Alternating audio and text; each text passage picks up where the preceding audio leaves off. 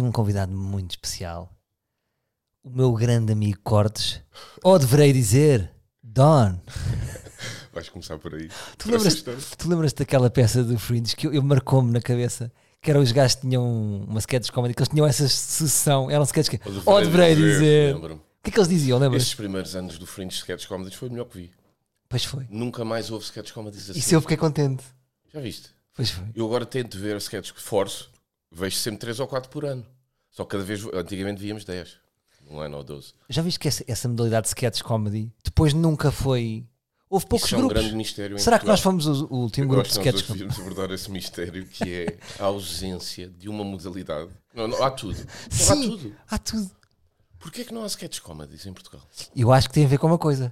Tem a ver, eu acho que pouca gente foi ao Fringe, não é? Pá, mas Mas não é assim. não, não, não, o resto das modalidades existem sem, sem terem ido a lado nenhum. Mas aquela nós tivemos que levar na veia.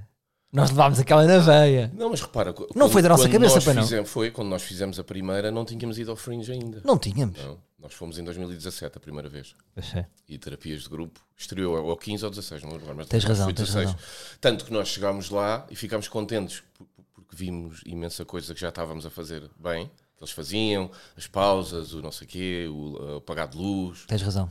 Mas vimos montes de coisas e é nunca nos lembrámos disto? Mais música, outro tipo de humor, Sabes onde, sketches. sabes onde é que eu experimentei isso? Por acaso não sei se fui eu que dei a ideia ou não, já não me lembro. Mas é irrelevante, Rui. A ideia era de todos, as ideias eram de todos. Mas foi naquele curso. Tenho do, memória essas do, vê lá, se te lembras. Naquele curso do americano que eu fiz, que depois era escrita e não sei o que de sketch comedy, e no final da apresentação desse curso era assim a modalidade. Era com sketch, com luz apaga, luz acende.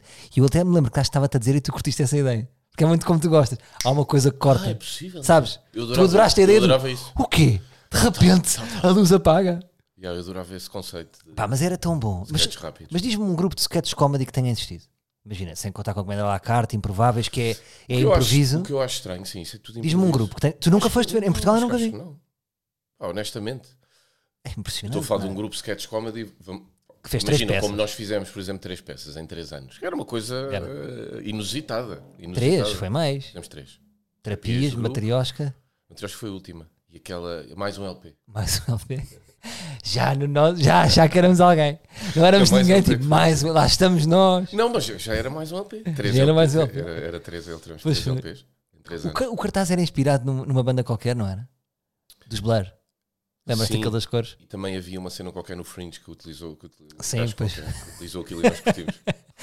Fogo. Mas esses tempos eram lindos. Eu estou a sentir isto a cortar de vez em quando, é de mim. Eu acho que é de ti. É só de mim. Sim, é só de ti. minha voz está sempre ok. Agora és tu que corta. Eu tenho paranoia com, com isto, com microfones. Tenho paranoia. Pois é, tu quando vais ao maluco, beleza, estás sempre em, primeiro estás sempre em posições estranhas, não é? Metes, metes os dois braços para trás da cadeira. Não, mesmo em palco, estou sempre preocupado que não. Eu detesto receber mensagens de pessoas a dizer que, que o som não estava bom lá em cima, ou, é ou eu faca sentir na sala. E às vezes é. é- pá, por exemplo, agora no, no campo agora pequeno. no Campo Pequeno aconteceu isso lá em cima porque estamos a usar aquilo como se fosse 6 mil pessoas, ou seja, tivemos a usar eh, lugares que já não eram utilizados há, há Mas em salas tempo. grandes há sempre reclamações. Claro, é eu difícil. lembro quando veio cá o Fábio Porchat. Mas eu não gosto também- quando acontece, eu não gosto. Quando acontece isso, Pois. fico chateado. E... Porque à partida, este, ou seja, é quase como é que nós estamos a tentar fazer um espetáculo no campo pequeno ou no Altice Arena, é, é contra a natura, quase, não é? Sim, eu gostei muito Uma do só Campo? Pequeno, por acaso, gostei muito. Gostaste? Eh, sim, mas fui para gostar. Tu não eu és, daquele- antigamente ia para não gostar. não és daqueles artistas que não atuas no campo pequeno por causa das touradas. Não, não, não. Não é essas paneladas. Não, não, não, não é essa a questão. Claro, Eu não sou a favor das touradas, mas. mas ah, pá, eu, eu acho isso, sei lá. Nem... Eu ainda não decidi essa questão, não é? O quê? Se és a favor ou contra? Não, mas estou a pensar, tipo, queres fazer no campo pequeno? Não sei, não é? Nunca se colocou essa questão, porque também Nunca se quando- colocou. nunca se colocou quando vamos a Évora ou, ou Já. por exemplo, em Évora já fiz várias vezes na arena e nós fizemos lá Já o fizemos, Comics Ah, já, também. então já estamos fodidos. Desde, a, desde agora que já estamos comprometidos. E, e- e o facto de nós, enquanto no outro projeto artístico, estarmos a utilizar eh, facilities, estarmos a utilizar eh, infraestruturas que existem, não quer dizer que, que- que, Claro. obviamente toda a gente vai ao campo pequeno. E um ou- X reverte contra, ou a contra Arena. Évora, por exemplo. Certo, mas não- os, os artistas que, que utilizam estes espaços não são, obviamente, a favor da tourada, não é isso que se passa. Claro. É um espaço cultural. Aí, começar- Não há muitos e temos que usar os que há. Eu e tu começarmos agora uma hora a falar sobre touradas e depois eu enviar isto para o PAN e para todos os grupos. Ora, sabes que é que tô- tô- tô- gosto muitas vezes aqui em casa e estou-me a lembrar do teu quartinho, pá, porque o teu, o teu quartinho, quando, quando eu ia à tua Com casa, cascóis de futebol, não era? Pá, ficou para sempre na minha cabeça. Porque o que eu mais gostei é que tu já eras muito adulto, já usavas blazers e o caralho, e depois entra para um quartinho de futebol, cascóis do Barça, Cascóis vai da clubes. põe da clubes, tinhas tudo. Pá, Acho que, sei lá, aquelas cenas ficam na parede e tu vais mudando uh, a mobília, mas há uma parede de cascóis que eu nunca mexi, Yeah. acho eu. E eu fiquei sempre muito impressionado, era com a confiança. Por exemplo, tu levavas-me lá a casa e depois estavas-me duas horas a falar dos projetos pegavas no Southampton na segunda vez e levavas à Liga dos Campeões. Estavas duas horas e eu, manager. e eu pensar, caralho, este gajo tem tanta confiança, está a desperdiçar duas horas e meia minha a falar-me do seu projeto de Southampton. Sim, Mas já aí tinhas uma confiança, estás a ver? No, no Football Manager. Mas vias a maneira como tu Sim, falavas daquilo. estamos a falar era quando eu vivia com a minha mãe, só para as pessoas estarem mais. Quando nós nos conhecemos, vivia com a minha mãe e era o meu quartinho, é o meu quartinho lá em casa. E o Naquele- Salvador começou a ir lá. E eu ti- falávamos de humor e depois falava dos meus projetos futebolísticos no Football Manager. Sim, naquele quartinho ninguém entrava. Tu fazias-me questões de dizer, era, era tipo um estado independente naquele quartinho ninguém entrava. Imagina, só, eh, quem é que podia entrar? Eu vivia só com a minha mãe, né? Mas tens aquele, aquela caixa forte que é o teu quarto. Yeah. Olha aqui uma questão pertinente, que vou-te já lançar esta, que é o seguinte: tu, por exemplo, isto é impensável para ti fazeres um podcast destes. O que é que seria tu? Ah, eu queria perguntar também uma Tipo, coisa. uma a hora aqui a isso. falar sozinho. Tem a ver com isso, tem a ver com isso. Sim, Ou seja, a, a base de partida dos podcasts, e eu, eu, eu gosto muito disso, aprecio mais disso do que, do que já te disse, acho eu. Fica aqui registado. Aprecio muito essa base de, de tu ligares e seres 100% livre nos teus pensamentos. e Tentar, é por isso tentar, que fazes sim. só quando estás com esse estado de espírito, não é? yeah. E queria te perguntar, se, eh, porque hoje estamos a fazer quase um especial, porque tu és muito meu amigo e vamos falar daqui um bocadinho de uma coisa que eu vou lançar e estás a fazer por isso. Queria perguntar se quebraste porque és meu amigo ou se estás nessa fase de falar. Calhou bem. Percebes a minha pergunta? Ah, que é as duas. Queres- Posso responder as duas. Ok. Sim, ou seja, tinha que voltar a qualquer. E há uma, uma excelente desculpa para voltar. Ok, e o que é que E já tinhas que vir aqui. Já há mais tempo. Estavas-me a perguntar o quê? Ah, estava-te a perguntar se isto, por exemplo, para ti. Portanto, mas isso é bom, fico contente que É tenhas percebido a premissa. Era, era impossível. Deixa-me só dizer que, que era o ou seja, o objetivo aqui é eu tento sempre ser verdadeiro, mas já percebi que é uma impossibilidade. Tu não consegues ser 100% verdadeiro. Não dá. É, Para Como é mim, isso que tu fazes é- era muito difícil para mim fazer. Pronto, mas é um esforço e é um treino. Eu já tive aqui podcasts desconfortáveis, percebes? Imagino, é difícil. imagino, Tu não estás habituado a ver-te. Tão- também não- eu tenho uma outra dúvida que é, ou seja, tenho dúvidas, Sim. não sei. Não sei se, se também é para o público ouvir tudo ou saber tudo. Compreendes? Em, Yeah. em termos de, em termos artísticos. Percebo, acho que é não um. sei se essa, essa proximidade traz coisas muito boas, porque depois tu ganhas um, um grau de, de- Já nem é confiança, é, é realmente uma relação que tu começas a, a gostar das pessoas que seguem o ar livre e que, foram agora ver o Coliseu de uma maneira diferente de, de- outro tipo de público que vai a outros espetáculos teus. Claro. Calculo eu. Mas isto isso, é- é- deixa- isso- espera, isso é Sim, bom. Mas depois tem o outro lado mau, porque eu não sei se essa proximidade entre uh, projeto, não gosto de ser artista, mas projeto artístico ou que seja, e público, se é assim tão boa. Se tem o outro lado também. Mas por isso é que eu gosto de manter isto. Isto não pode ser, por exemplo, este podcast. Eu não sei se eu conseguia fazer mainstream, percebes? Uhum. Como o Joe Rogan, que faz, que faz com convidados, lá está. Porque isto é quase como fui criando esta plateia para comunicar desta forma. Uhum. Não pode ser muita gente. Tá bem, Percebes? mas Não pode ser muita gente. se de repente for imensa gente. Mas não pode. Aí, é- aí não me iria sentir confortável. Pois. Percebes isso? Ah, tu não contas aqui conforto, não estamos só aqui nós. Uma espécie de- Sim, ah, ou seja, claro que não te minto, não vou, dizer, não vou ser aqueles gajos que dizem, não, eu gosto que sejam 300 pessoas. Claro, quanto mais pessoas, melhor. Mas não me Ne- iria. Nessa vibe. Pá, se fosse, imagina que tinha 700 mil ouvintes, iria ser desconfortável. Claro. Percebes? Porque ia ter repercussões. Nós hoje vamos falar aqui Claro. coisas aqui que eu acho que fui trabalhando aqui de uma maneira em que dá para falar aqui. Uhum. Se fosse para alta definição, não podemos dizer as mesmas merdas. Percebes? É, é engraçado que eu sinto isso com, com os meus espetáculos. Posso fazer certo tipo de piadas porque já andamos a ter uma relação há, há 8, 9, 10, 11 Que só ali podes dizer. Exatamente. Se fores agora ao maluco beleza, dizer Não, claro. já é diferente. E te preciso de contexto também. Precisa São pessoas que contexto. estão disponíveis para ouvir. Mas por isso é que eu acho que nós eh, cada vez mais temos de trabalhar os nossos Mas contextos. eu admiro imenso isto, porque eu não era capaz de fazer isto agora. Ou seja, eu Mas se é calhar bom, ainda vamos- não estou num ponto, não, não sei como é que hei de chamar, mas num ponto, não queria dizer maturidade, estás a perceber? Mas Yeah. à vontade, se calhar, para ligar o micro e deixar lá ver o que é que eu estou a pensar agora e partilhar. Mas deixa-me fazer-te esta pergunta, que é, tu, por exemplo, já falámos disto, que é quando tu vês os teus espetáculos, tu, tu sentes-te bem a vê-lo, ou seja, estás sempre no controle da situação e aquele teu personagem, que és tu, obviamente, uh, não, te sentes, não sentes nenhum desconforto. Mas a, a, ver entrevistas tuas, já te sentes um bocadinho ou não? Tu não estás habituado a ver-te fora do controle. É mais possível ver-me numa entrevista do que em palco, sim. Mas acima de tudo o que eu estava a falar, a falar há bocado é tudo o que seja a ver-me em situações que sou eu próprio. Por exemplo, agora nisto dos duetos, quer em palco que eu estou a ser eu próprio e estou a conversar com um amigo, ou quer nas situações todas que foram filmadas, uh, andar na rua, no restaurante, nos camarins, nos ensaios, em que tu estás a ver a ti próprio a ser como tu és, isso para mim é o pior. É isso, é isso é que está aqui, é, é deste ponto que é. Eu, eu por exemplo, a mim custa-me ver os meus espetáculos de stand-up um, porque estou numa energia um bocadinho mais up, ou seja, nós em palco estamos up. Claro. E quando tu levantas a tua energia, aquilo leva-me para, um, para, uma energia. Como é que eu tenho a dizer? Que, que eu acho que não é minha. Não, não eu acho que não sou eu. Percebes o que eu estou a dizer? Porque estamos a, então, mas, Porque não deixa de ser um. Não. Estamos demasiado. Não é hype, é up. Era o que mais Percebes o que eu quero dizer? Se um espetáculo teu e achasses que aquilo eras tu. Não, não é suposto. A energia que, se tu reparares em outros em outras áreas, eh, de, ao vivo, por exemplo, em música, em teatro, a energia que as pessoas têm no palco não é a energia que têm no seu dia a dia.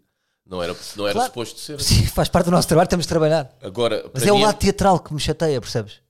Ou seja, eu percebo, nós sabemos fazer aquilo, cumprimos, e ao mesmo tempo eu percebo que se estou a cobrar um bilhete eu tenho que trabalhar, então esse é o lado teatral, tra... tem, tem que ser teatral, mas curtia que não fosse. Percebes o que eu estou a dizer? Mas para mim, é, eu percebo, mas para mim há aqui um lado que é. Hum, tu, quando pensaste naquilo, passou por diversos processos, até chegar ao ponto em que estás a entregar à pessoa, tu chegaste a uma conclusão que aquilo era a melhor maneira de entregar aquilo à pessoa. Yeah. Seja rapidez de coisa, seja uma pausa, seja o que for. Claro. Trabalhámos para isso, não é? Tu chegaste a conclusões, tu escreveste primeiro, pensaste, será que é assim? Ensaiaste, foste para sítios que queres experimentar, depois chegou um palco que já estão lá mil pessoas. Pá, nessa altura tu queres fazer a melhor conclusão a que chegaste. Já chegaste, isto é a melhor maneira de fazer este beat, de dizer esta piada, de, chegar a esta conclusão, claro. de, fazer, de entrar em palco, de sair. E se tu já sabes que isso é o melhor, o teu trabalho é, é dar às pessoas que ainda não viram nada o melhor. E isso implica sempre uma representação do melhor. Mas não deixa de ser o melhor de ti, não deixa de ser natural, não deixa de ser. Especialmente no que nós fazemos. Não, é super percebo, natural. Eu percebo perfeitamente, mas, mas imagina, por exemplo, agora estes últimos uh, textos do Chapéu, tu achas que ele fez aquilo muitas vezes? Estes acho aqui mais. Não, por exemplo, este da Netflix que ele diz que foda-se, porque que a Netflix está com os meus espetáculos? Sabes? Eu, eu não vi este último dele. Mas há um que ele diz que, imagina, ele agora pôs-se a pensar, porque caralho é que um dia tinha assinado umas letras pequeninas que tinha vendido o Chapéu Show, passado anos agora está na Netflix. Yeah. E ele diz que se for desta merda, pediu à Netflix e a Netflix tirou.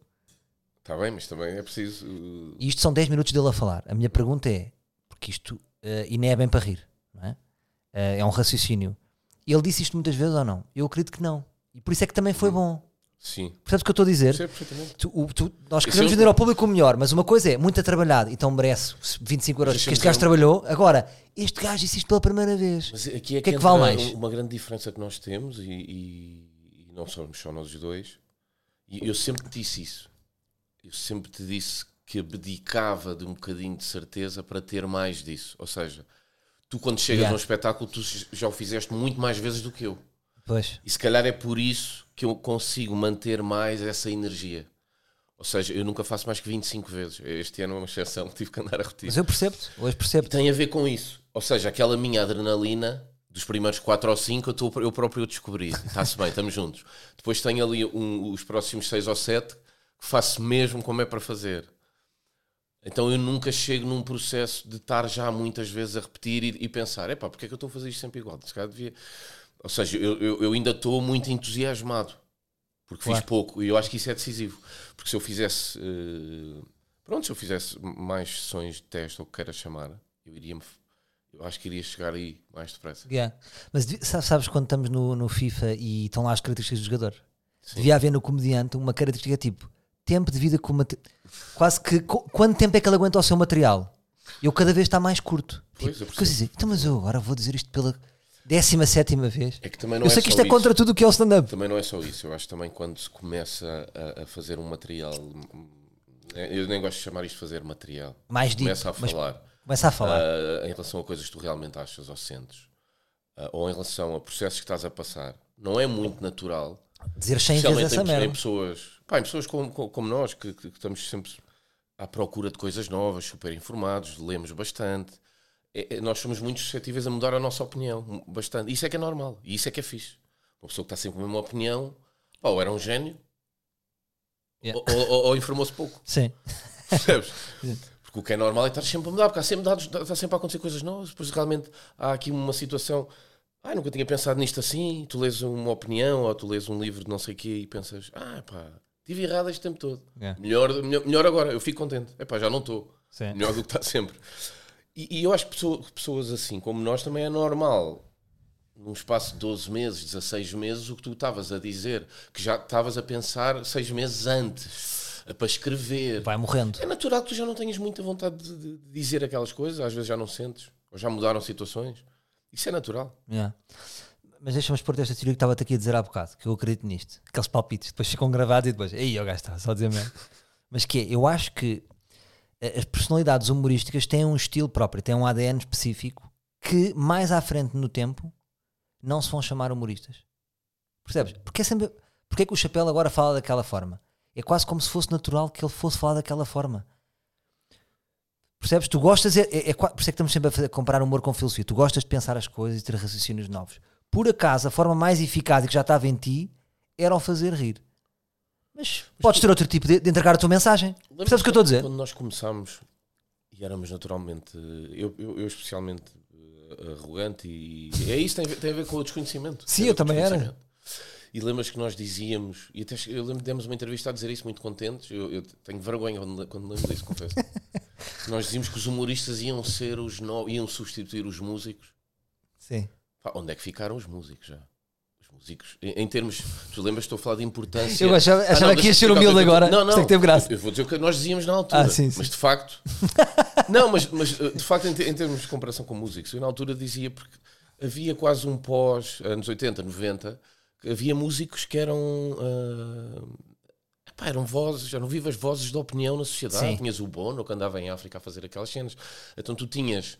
ah, se tu considerares personalidades a fazerem coisas para além da, da sua arte, seja música, um ator, o que seja, preocupadas com esse tipo de, de exposição ou que depois tinham um papel de liderança e que as pessoas seguiam e admiravam, estava muito nos músicos. Nos anos Mas não é 90. mais fácil para nós. E, o- e o que nós dizíamos na altura era que os, os humoristas iam ocupar essa posição em termos de liderança da opinião, em termos que as pessoas iam. ah, e, é, e é uma coisa extremamente estúpida de se dizer para dois humoristas em início de carreira, numa entrevista. Mas eh, se, se tu reparares, flash. falaste agora no chapéu, o Ricky Gervais é uma pessoa que. Estou a falar de, de- de humoristas que ultrapassam esse papel e que as pessoas começam a seguir a opinião deles, porque são eh, opiniões pelo menos sensatas e baseadas em liberdade de, de pensamento, acho eu. Isso acontece com vários humoristas, não só o Chapéu e o Ricky Gervais, com outros. Agora, eu hoje em dia não estou é tão confortável com isso como estava na altura. tá- Se calhar antigamente estava não só confortável, como estava ansioso e a anunciar. Hoje em dia isso não é muito confortável para mim. Nem me interessa muito isso, O sabes? quê? Meter-te nesse patamar? Sim. Porquê é que ficas, porquê é que ficas desconfortável? Porque assim não tem graça. Ou seja, se isso aconteceu por acaso é fixe. Yeah, acho- tá- agora, tipo, esperam que este gajo agora venha me ensinar como é que é a Ah, isso vida. é- é- essa posição não, não, não, não é muito confortável para mim. Para mim é mais confortável uma posição. Mas tu ao princípio quiseste isso. Tu levaste Sim, esse patamar. dizer. E agora ficaste refém. Agora, Se calhar estás refém um bocadinho disso. Podes estar. Não, não, não é refém no, no sentido em que, que me apetece ser mais goofy ou mais palhacinho e Sim. não, eu, eu, eu gosto, mas eu gosto de partir, partir de um princípio mais coisas que eu estou a descobrir e não eu pensei isto e, e vocês deviam ouvir-me. Ou seja, Claro. mais pá, tenho descoberto isto em relação a isto. Mas, mas gostava de partilhar, é mais isso. Percebo-te, mas, mas para tornar isto mais leve, para nós os dois e para todos, que é, porque é que isto não é um jogo mais simples que é? É o que eu estava a te dizer, por isso é que eu acho que os humoristas um dia não se vão chamar humoristas. Acho que é redutor, percebes? Depois acabam em realizadores, uns são filósofos. É, é, O que eu acho é que isto é, um preciso jogo isso simples. acontecer também. O quê? É preciso isso acontecer eh, mais também. Sim. Mas o que é que eu te ia dizer? Ah, hum, ou seja, nó- o nosso jogo, o jogo da comédia, é trazer raciocínios novos para a mesa, que Certo. ninguém pensou. Certo, Antigamente falávamos de supermercados, é? certo, certo. Já E de falámos de aviões, pitas, já falámos de roupas. Estamos a chegar aos temas que interessam. E vamos nos temas que interessam, aborto, e vamos São acrescentar um, claros também, os temas que interessam. e vamos, e vamos acrescentar um raciocínio novo sobre isso. Sim, o jogo está tão sim, simples. sim. Só que nós, os humoristas, estão a subir os níveis. Por isso é que eu acho que a palavra humorista é redutor. Percebes isso que eu estou a dizer? perfeitamente. E aliás, não é à toa que os humoristas que mais me interessam são que estão- os que estão nesses temas, sejam eles quais forem. Não quer dizer que, Mas que sempre tu foi. não podes eh, abordar temas leves, como, como, por exemplo o Jimmy Jeffries, um humorista que eu adoro. Eu nem gosto muito de escatologia nem nada disso, mas ele fala 20 minutos do, do Trump eh, num especial e depois fala 10 de, de- de- do filho e de, de ir cagar e de estar a fralda com merda. Ou seja, Claro. não Ou tens, não tens de tornar num super intelectual, não é, isso, não é isso que eu estou a dizer, mas eu realmente gosto de humoristas que, pá, que estão a olhar para isto tudo e a perceber quais são os temas que possam também interessar mais às pessoas. No sentido de as ajudarem a. Por exemplo, quando nós falamos de, falaste no, no aborto, não foi? Sim. Sim, o aborto, a eutanásia, o suicídio assistido, a prostituição, a legalização ou não, a cannabis, esses temas. ah, claro que é giro dar essa perspectiva nova, mas sempre no, no sentido de. Pá, não é muito fixe no meio de tanta ignorância que tu vês hoje em dia, no meio que eh, as notícias não informam assim tão bem. Tu viste quando foi a cena da eutanásia que, foi, que não foi aprovada? Os cartazes que estavam na rua, a quantidade de ignorância que se pensava que era matar velhos. Ou seja, não é fixe também tu pegares nesse tema e informares melhor as pessoas com humor? Percebe-te. Eu Agora- gosto muito disso. Mas posso dar uma perspectiva em relação a isso. Certo? Mas é isso que estás a falar também. Estou a falar disso também. Mas agora vou-te vou fazer um. Vou-te vou dizer o contrário, que é percebe isso, mas parece-me que agora também existe quase uma, uma, um plano de como ser um humorista de série, vamos chamar humorista premium, cha- chapéu. Já sabes, tens de falar desses temas. Ok, ok. É tipo, ah, queres ser me- dos melhores humoristas? Então vais falar de eutanásia, vais Achas falar do aborto, vais falar de, de violência contra as mulheres. Percebes o que eu estou a dizer? E isso torna, o que é que se está a tornar? Previsível. Uhum. Por exemplo, uh, não sei se eu senti isto a ver o último espetáculo do Bill Burr, que é polémico, mas o gajo toca em tudo o que é para tocar. Ele torna-se previsível Uhum, estou a sendo um gajo errático, percebes? Já está previsível. percebo. Estás a perceber? E é um bocado, deixa-me só concluir, é um bocadinho como, e às vezes pode ser batota em termos técnicos de quem é que é o melhor humorista, que é, por exemplo, o Maradona. Porquê é que o Maradona é o Maradona? Pelo lado político. Já não tem a ver com o campo, não é? Ele tornou-se a lenda que foi, porque é um grande jogador, plus Sim, o lado político. Certo. Por isso é que o Messi não tem esse lado. Uhum. Então é um gajo xoxo. Imagina se o Messi fosse o Maradona. Isso- E, politicamente, bem, é que nem era discussão se era o melhor. Parece que o Messi ainda não é melhor do que o Maradona porque não tem esse outro lado. Sim, não vai, não, esse lado imprensa. Mas tecnicamente quem é que é melhor? Não é o Messi? Se calhar é. Ah, o Messi é melhor. difícil para mim dizer. Entre ele e o Maradona. Mas é capaz de É ser capaz ser Messi. Foda-se, olha aqueles tarolos do subútil da altura. Para, para mim, acima de Bonecos tudo, tem a ver também com, com o tempo em que. Desculpa, foi, mas percebeste o que eu quis dizer não? Percebi, percebi. Mas volta-me atrás. Ah, certo, certo, já, já, já não preciso voltar. Até que ponto é que um humorista, ah, como, é que, como é que se diz? Que Mas, oh, Uau, o gajo é fedido e vai dizer as merdas, não é previsível hoje em dia. Pode ser. Percebes? Pode ser. Mas também eu lembro-me quando eu comecei, eu tinha uma, uma palete de temas. O Black Label não é mais do que essa palete Tu tinhas essa errados. paleta. Judeus. Era isso. Na altura ninguém falava. Era, era, era, era, era, era porra, nada mais iniciante do que em de temas, é bom. 2009 um gajo que quer fazer um sol do humor negro, pegou na, porra, esfreguei as mãos, Ui. esfreguei as mãos, onde é que estão os temas? Que eram os temas que usava o Jimmy Carr, ou seja, é- é- esse modelo não foge muito. Se tu fores aos espetáculos de Jimmy Carr, os primeiros 4 ou 5, estão lá esses temas todos, fome em África, não sei o quê, HIV, é os temas do humor negro. Mas tu achas isso que é para meditar? Agora é outra coisa, isso é outra Certo. coisa, é outra coisa. Não, eu fiz para meditar no sentido do que é que pode ser um espetáculo. Naquela minha ignorância de primeiro solo do humor negro, eu na altura achei que, que era um resumo dos temas mais, mais hot. Agora, isso que tu estás a dizer é outra coisa, mas também pode ter a ver. Tu hoje em dia podes buscar de forma premeditada seres esse gajo que não coisa. É isso que eu estou a dizer. Onde é que está? E nós próprios, às vezes, para ser honesto, o mais difícil é sermos honestos, não é? Às vezes todos nós temos tentações de vou mais para aqui para ser um bocadinho isto. Eu, eu vou-te é? confessar uma coisa: seria mais difícil para mim agora, talvez, começar do que foi. Porque eu limitei-me, eu era um comboio sem travões, como tu sabes, não é? Uh, e vamos, é isto, Yeah. isto é o que eu tenho, olha, vou brincar com isto. Eu hoje em dia já tinha que pensar onde é que eu- quem é que eu quero ser, que é uma coisa que eu nunca tive que pensar. Eu simplesmente fui. Eu nunca, Yeah. eu nunca pensei, ou seja, a gente pensa quem é que quer ser, mas não, não no, no- no mais íntimo, nunca pensámos. Tu continuas Claro. a ser o Salvador Martinha no, no teu mais íntimo, as tuas qualidades continuam a ser muitas que eu encontrei a primeira vez que te vi, e o teu brilho, e eu continuo a ser aquele gajo. Depois nós mudamos imenso, imenso. Sim. Agora és um pai, dois filhos, eu sou um gajo vou ao ginásio de manhã e. Não, depois a gente muda imenso e nunca acredita em tudo, mas há aqui um, um- há aqui um íntimo, não é? Que fica. E porquê é, É que eu estava a isso, dizer é isto? esse íntimo que fica. Porquê é que eu estava a dizer É isto? isso que eu gosto. Ah, Percebe? eu estava a dizer porque, pronto, eu na altura, nós, seguimos, eh, nós somos isto. Não havia cá. Hoje em dia há, um- trabalho muito mais de questionares onde é que eu me vou encaixar aqui, o que é que já há, há muita coisa. Mas até que ponto é que isso é bom? As pessoas já conhecem muita coisa, ou seja. Mas é- até que ponto é que pois, isso é bom? Percebes o que eu estou a Em dizer? termos de liberdade, quase barra inconsciência, que foi o que nós tivemos. Liberdade e inconsciência Yeah. artística. Sim. Isso é que é giro. Isso é que é giro. Porque há muitas carreiras hoje em dia de, de- de malta que se, que se formou através de observar estatísticas e comportamentos. E no fim da vida, qual é que será o nosso melhor sol? De repente, vermos os números. Foi o primeiro. Não, não, não. não. Não, não é, não é. Eu tenho um grande defeito que acho sempre o último, mesmo quando não é. Depois só percebo passado uns anos. Ah, Acho sempre pois. o último. Acho sempre que é o último. Acho claro. Pá, o último melhor, isto melhor. percebo. Por acaso, pá, no, no Sassetti não achei. Ah, tipo, até aí achei que. Não interessa. Mas sim, tenho mais a tendência a achar que é o último, até depois passarem 3 ou 4 anos eu consigo olhar melhor. Mas o primeiro não, não pode ser, era um mau sinal. Mas diz-me uma coisa, voltando um bocadinho atrás. Outro dia vi o Miguel Esteves Cardoso a falar, que aliás queria dar os parabéns ao Miguel Esteves Cardoso, tenho a certeza que ele ouve o ar livre, pelas roupas que outro dia apresentou-se de calça amarela torrada, eh, aqueles sapatos da moda, sabes? Que as pessoas põem meias brancas com os sapatos, não. sabes? Aquelas- essas sandálias. Não, Ah, não. Sim, mas Não ele estava sem meias. Ele estava sem meias brancas, Não estou bem impressionado. polo da Lacoste cor-de-rosa Uau! e carrapito no cabelo. Epá, tens que ver. Ia dar uma grande entrevista, ia dizer merda. Pronto, e ele depois disse, mas acho que nem foi nessa entrevista, foi noutra. Ahm, que eu- ele acha que estamos cá para nos expormos. Para nos expor. Para nos expormos. No sentido em que, que isso é o grande trabalho que nós podemos acrescentar aos outros, que é tipo, os outros vão mais rápido, tu expões-te e vais mais rápido, não é? E estávamos, era giro ver as nossas diferenças, porque ambos nos expomos, mas tu também dispões muito. Se tu reparares, Perguntaram-me isso nos duetos. Tu também dispões muito. Por exemplo, nos teus espetáculos, já falaste da tua namorada, da tua avó, vai da merdas. Uh, quais é que achas que são os teus limites de exposição? Bora refletir sobre os nossos limites de exposição. Porque temos todos. Ah, a mim só andaram um bocado para trás no sentido que eu deixei. Epá, agora estou a falar de, de temas maiores e eu, deixei- eu não tenho nada para dizer sobre mim. E, e- vamos lá ver.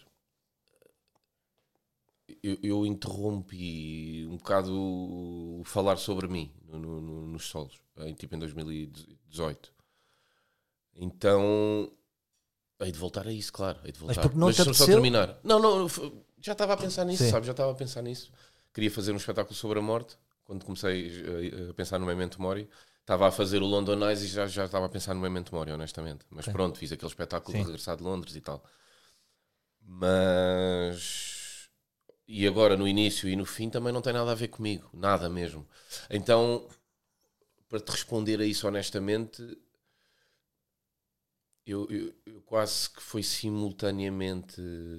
Eu, eu não me cansei de falar de mim antes de decidir fazer isso. Eu simplesmente primeiro decidi fazer isso.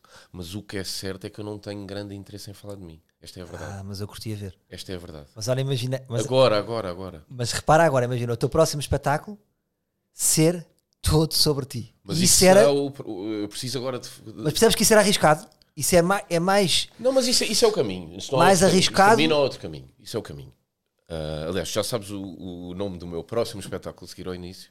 Falava sobre o teu interior. Esse, sim, será, esse sim será, será uma coisa, até porque vai ser um espetáculo em que eu vou estar de t-shirt com banco e com coisa, não há absolutamente nada. Vais abrir o livro. Há só um microfone na mão e mais nada. E, Mas eu curtia ver e isso. esse quer que seja um espetáculo para eu dizer o que eu acho em relação a, a muita coisa. E muito sobre mim também.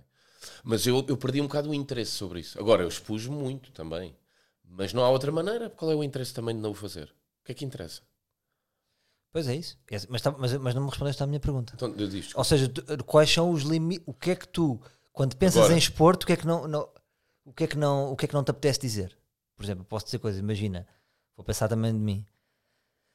Ah, em termos de, de filhos, isso é, é óbvio, não, é? não apetece estar muito a, a contar muitas histórias de filhos. perfeitamente. Estou a pensar em termos de mim, ah, por exemplo, às vezes imagina, quero partilhar, aqui- por exemplo, no ar livre, imagina, um imagina, tenho um projeto, imagina que eu não estou contente com o projeto, apetecia-me rasgar o, próprio projeto onde eu estou, eh, e há ali um, ou seja, o que, é que eu, o que é que eu penso? Penso que vou contaminar as pessoas com a minha opinião sobre uma coisa que elas até podem gostar. Então a quem? Por exemplo, isto é um limite de posição. Sabes o que eu estou a dizer? Perfeitamente. De certa forma, Mas isso também eh, limita a tua opinião em relação a tudo. o quê? Se fores a pensar assim. Claro, mas, tô- mas há outras coisas que arranco.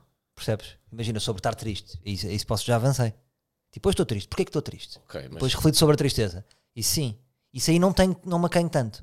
Estás a perceber? estás a falar de uma coisa também mais down. Ou seja, sem nenhuma necessidade de comédia.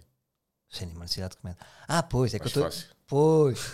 Percebes? Se tu tiver. Mais fácil. eh, eu não era capaz de fazer isso. Ah, percebo o que estás a dizer, mais claro. fácil se tu tiveres esse switch ligado, em que, não, Sim. em que tens essa vontade para falar com, com estranhos sobre porque é que estás triste, que eu não tenho.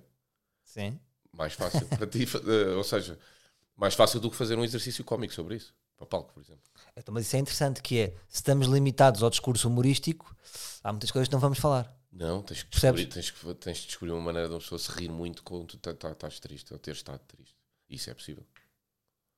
Há vários ângulos que podes pôr. Claro. Mas tu não ocorre-te assim alguma coisa que, que já te apeteceu falar e depois dizes, não, não vou, não me apetece. Ei, não me apetece. Ah, eu, Porque eu, é custa? Eu, eu vou-te dizer, eh, encontro cada vez menos interesse em, em falar de coisas de vida mundana pessoal. Não tenho interesse nenhum nisso. E não vejo o que é que isso possa acrescentar aos outros. Não, mas isso tu não tens medo, não é? Não, não, mas. Percebes o que eu estou a dizer? Uma coisa que. Isto é um bocado alta definição agora, percebes? Não, que é que tens medo, Rui? pensado. Percebes? Não, não é, não é nem sequer. Eu tenho medo. Por exemplo- tem medo de muita coisa. Agora, do que é que eu tenho medo de expor? É, Até- eu estou aqui a pensar. Então vou-te tenho dizer esta, vou-te dizer esta. Eu já disse aqui, ó, ó, Não a ver. eu já disse aqui no ar livre e as pessoas sabem, que é, eu tenho um tema, imagina, Eu tenho, que tu não tenho sabes, eu tenho um tema que tu não sabes, mas- que tu não sabes, pouca gente sabe, que eu descobri mais tarde na minha vida e que explica algumas coisas. Ainda não estou parado para esse tema. Percebes? Mas é um tema que tenho interesse um dia pegar nele. Como assim? Acho que não vou morrer sem pegar neste tema. É um tema proibido. Mas tu estás a descobrir coisas sobre ele? Eu já eu descobri, eu descobri uma coisa mais tarde, há pouco tempo, imagina há 4 ou 5 anos. Mas é, um tema, é sobre ti. É um tema que me envolve, claro. Claro, é sobre mim. E interessa ao público? Interessaria muito. Ah, sim. Era um grande tema. Ok. Roça ao grande. tu estás a, Calma. estás a amadurecê-lo? Não, não estou preparado. Lá está. Por exemplo, agora não podia arrancar para falar daqui. Seria muito, é muito violento, é muito Ok, forte. ok, ok. Mexe com muita coisa. Ok, ok. Percebes? Só que agora acho que faz parte do meu trabalho. Um dia vai haver. Tem que haver. Se calhar há pessoas que têm que morrer. Mas tem que haver. Porque acho que. me- Porque Ah, Imagina talvez seres- esteja a perceber o que tu estás a dizer. é como se nós. Imagina que nós somos jornalistas. E depois tens aqui um grande caso. És grande jornalista, mas aquele caso, o grande caso, não vais. Certo. Tens que dizer, não é? Percebo. Não, ah, Mas tinhas uma resposta, dizias. Também tens Ah. segredos. Também tens segredos. ah, eu, eu, acho, eu acho que o, o maior segredo, e, e vou, vou partilhar, não, talvez seja o, o maior medo é até que, até, que- até, quanto é que nós partilhamos e até que ponto é que é, é que isso é benéfico, ou seja, aquilo que eu te disse ali no início, eu não, eu não sei até que ponto é que a partilha faz bem à relação público. ah, Claro, pode contaminar. Esse é que é o risco. E, e não sei também quanto é que as pessoas estão preparadas para saber sobre certas coisas. Ah, por exemplo, há um tema que o tempo que eu farei isto ou que estarei vivo, acho que não- as pessoas não estão preparadas para debater isso comigo. E eu estou. Mas não Mas é tanto medo meu, mas não iria correr bem. Mas também tens. Ou seja, tens esse tema. Não, porque é algo, é algo que está presente na minha vida todos os dias. Quanto mais tempo vou fazer isto e quanto mais tempo irei estar vivo. Não, não, não me vou matar para, para, para a semana nem para o ano que vem, não é isso que eu estou a dizer. Mas Ah, isso esse é tema é questão. muito claro para mim. Ah, tu vês. Sim, já, já falámos disso uma vez. Tu vês. vês no, posso falar abertamente. Claro, claro. Tu, tu vês, vês no suicídio uma possibilidade higiênica. Claro, eu estou. Uma possibilidade higiênica é um bom Eu, nome. estou- eu sou claramente a favor da eutanásia, para também, acima de tudo, porque é uma liberdade individual, mas gostava que avançássemos ponto à Suíça e à Holanda, que é, o, que é suicídio assistido. O comprimido. E não- nem sequer discutimos se é uma questão de doença ou não, ou que, que, a, que, a, que a eutanásia exige, mas simplesmente tá, avançarmos para a discussão que os suíços já, já avançaram e já, e já existe. Mas tu ainda de, vais de- mais. de suicídio assistido, comprimidinho. Mas tu ainda vais mais longe, meu puto. Porque tu, isso é que tem graça em ti. É que tu não estás a falar, estás em cadeira de rodas. Não, tu vês-te fresquinho aos 48. Não, eu, eu, eu, Aí tá eu, eu, eu, eu acho que as pessoas. Tu vês-te digno a fazer eu, isso. eu fiz aquele espetáculo, mas acho que tenho que fazer outro, porque eu não fui longe o suficiente. Fui muito. O Memento Mori é um espetáculo não tão profundo como, como deveria ser. Ah, mas ainda bem, ainda bem. Ainda bem que foi, acho que foi o certo na altura certa, para mim pelo menos, mas As pessoas não, não têm muitos problemas com isso, encaram mal os nossos, os nossos costumes, as nossas tradições são erradas, são desajustadas, as flores são desajustadas, as flores existiam por outros motivos, o velório é desajustado, ou seja, e a maneira como nós encaramos a morte é desajustada, não é, não é muito normal que se diga em relação a tudo que saber sair é uma virtude e que não se use isso para a única saída que importa. Mas tu vês ou como que importa mais. Mas como tu é vês... que saber sair devia ser uma uma virtude também da vida, não é só pá, o gajo soube sair. Ah, grande gajo, soube o gajo sair. tinha Porque é que 63. na vida as pessoas nunca sabem sair. Eu, eu, eu Pá, esse raciocínio é lindo. puto, as pessoas não sabem Esse sair. raciocínio é lindo. E há que, e há que desmistificar a morte e, e- e explicar às pessoas, ou pelo menos dar-lhes essa, essa liberdade, que a morte não tem que ser o terror que se torna sempre.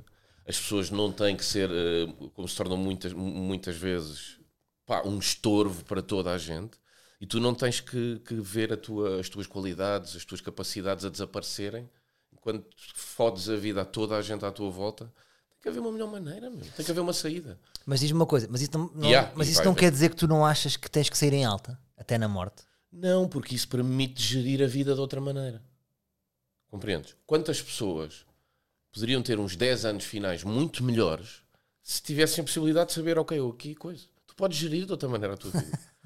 tu estás a gerir sem plano. Nós gerimos, não, não Claro. faz sentido. Então faz algum sentido tu não sabes quantos anos vais estar aqui. Começavas a ver, ah é? Há mais 20. Então, Espera aí, já não vou chatear com esta merda. Claro. Já não vou não sei o quê. Ah pá, tu, tu podias realmente olhar e ver.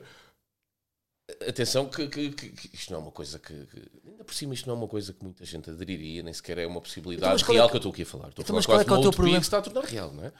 É real na, su- na Suíça. Repara o tema que nós escolhemos, tipo, para abordar. Não, mas eu acho isto interessante. Acho, acho acho, muito que a interessante. qualidade de vida poderia, poderia aumentar ah, se tu pudesses fazer uma saída mais digna e escolher, olha, isto é como. Ah, é? Pronto, realmente eu já não, não ando bem, já estou não sei o quê, estou o que seja.